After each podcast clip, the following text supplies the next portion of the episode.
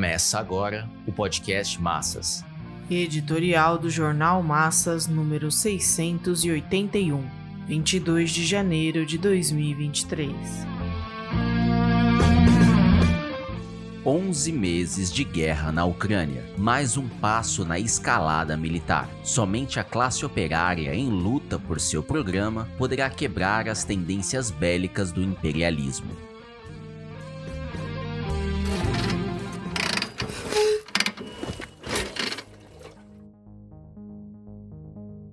A retomada de posições pelas forças russas na região de Donbás e o plano dos Estados Unidos de reforçar ainda mais a resistência ucraniana com envio de tanques ingleses e alemães indicam o prolongamento e uma maior ferocidade da guerra. Os poderosos tanques conectados com um sistema de mísseis Patriot aumentarão a capacidade de defesa e de ataque das Forças Armadas da Ucrânia.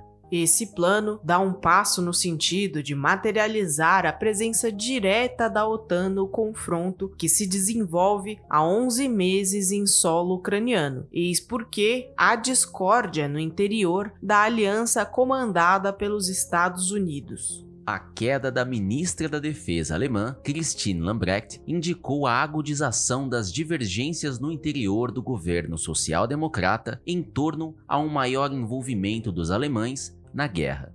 Biden pressiona para que o primeiro-ministro Olaf Scholz autorize o envio de tanques Leopard 2 que se encontram estocados em países associados ou próximos da OTAN. Tudo indica que o fracasso da reunião de 20 de janeiro, realizada na base aérea de Ramstein, na Alemanha, que contou com a participação de mais de 50 países, não conseguiu convencer Olaf Scholz a ceder o pleito de Biden. O Reino Unido, que serve de ponta de lança do imperialismo norte-americano, aprovou a entrega de tanques Challenger II. O objetivo é que os Estados Unidos, Reino Unido, Alemanha e França façam uma nova investida armamentista com os tanques, o sistema Patriot e mísseis HIMARS.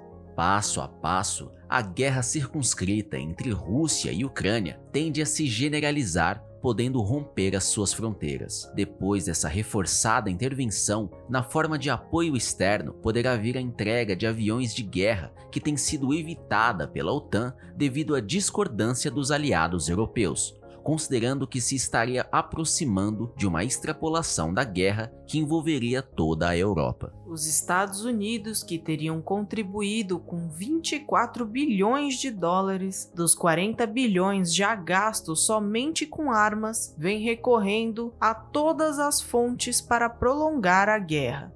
Um grande estoque de munições mantido em Israel será usado pelo Pentágono. O governo israelense tem procurado ficar à margem dos acontecimentos na Ucrânia, apesar das pressões norte-americanas. Tais medidas indicam a estratégia de Biden de arrastar o maior número de países por detrás de sua aliança, o que pressupõe a possibilidade de a guerra romper os limites da Ucrânia. Tudo indica que o confronto romperá a marca de um ano, podendo adentrar e se estender no ano que se inicia. O problema está em que a guerra se tornará mais destrutiva e mais próxima da intervenção direta da OTAN. O perigo de se iniciar uma terceira guerra está posto muito mais hoje do que em 24 de fevereiro do ano passado. A escalada militar na Ásia vem galgando novos degraus. O Japão decidiu aumentar seus investimentos na indústria armamentista. A Coreia do Sul anunciou que poderá adquirir armamento nuclear e Taiwan tem reforçado seu aparato bélico com o apoio dos Estados Unidos.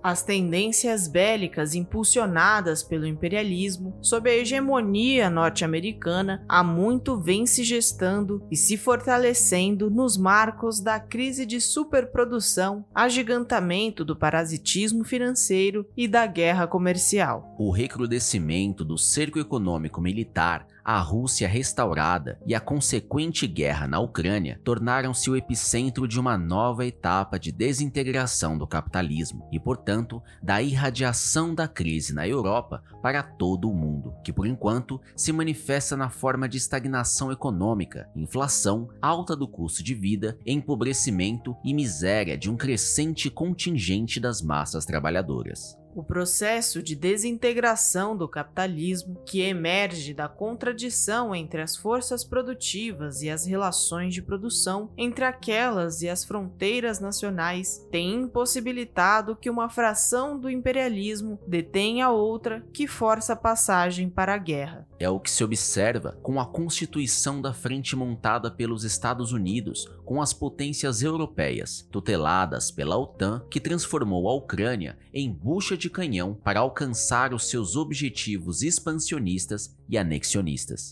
O imperialismo se move quase que livremente, uma vez que não se depara com a resistência do proletariado e das massas que compõem a maioria oprimida. O mesmo faz a Rússia restaurada, que se vale de sua condição de potência regional para oprimir as ex-repúblicas soviéticas, que são atraídas pelo imperialismo e que não podem manter as suas independências. Somente por meio da luta de classes será possível combater pelo fim da guerra na Ucrânia e evitar uma catástrofe maior que se apresenta no horizonte da crise mundial. O que explica a ausência de uma poderosa resistência dos explorados à ofensiva do imperialismo e à guerra na Ucrânia é a crise de direção, a ausência dos partidos revolucionários e do Partido Mundial da Revolução Socialista. Porém, as condições objetivas para os levantes operários e populares estão plenamente dadas. A Europa Ocidental tem enfrentado greves e manifestações em vários países. Em 20 de janeiro, a França foi sacudida pela greve geral contra a reforma da Previdência de Emmanuel Macron. Mais de 1 milhão de trabalhadores ganharam as ruas em todo o país. Trens foram paralisados e as ruas foram bloqueadas.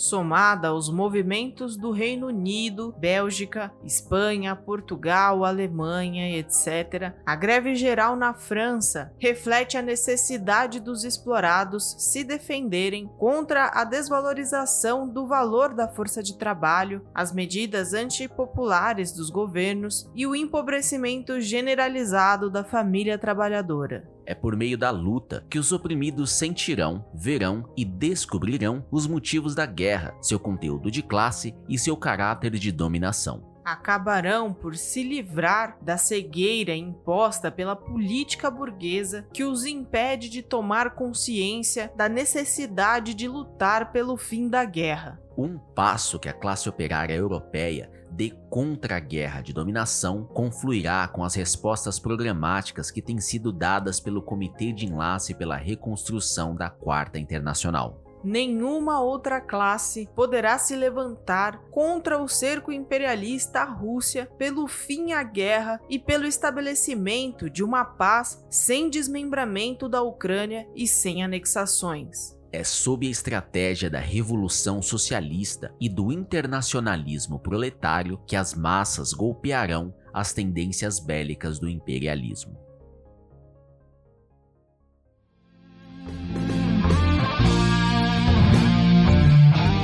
Esse podcast é apresentado pelo Partido Operário Revolucionário, membro do Comitê de Enlace pela Reconstrução da Quarta Internacional. Para mais informações, acesse pormassas.org.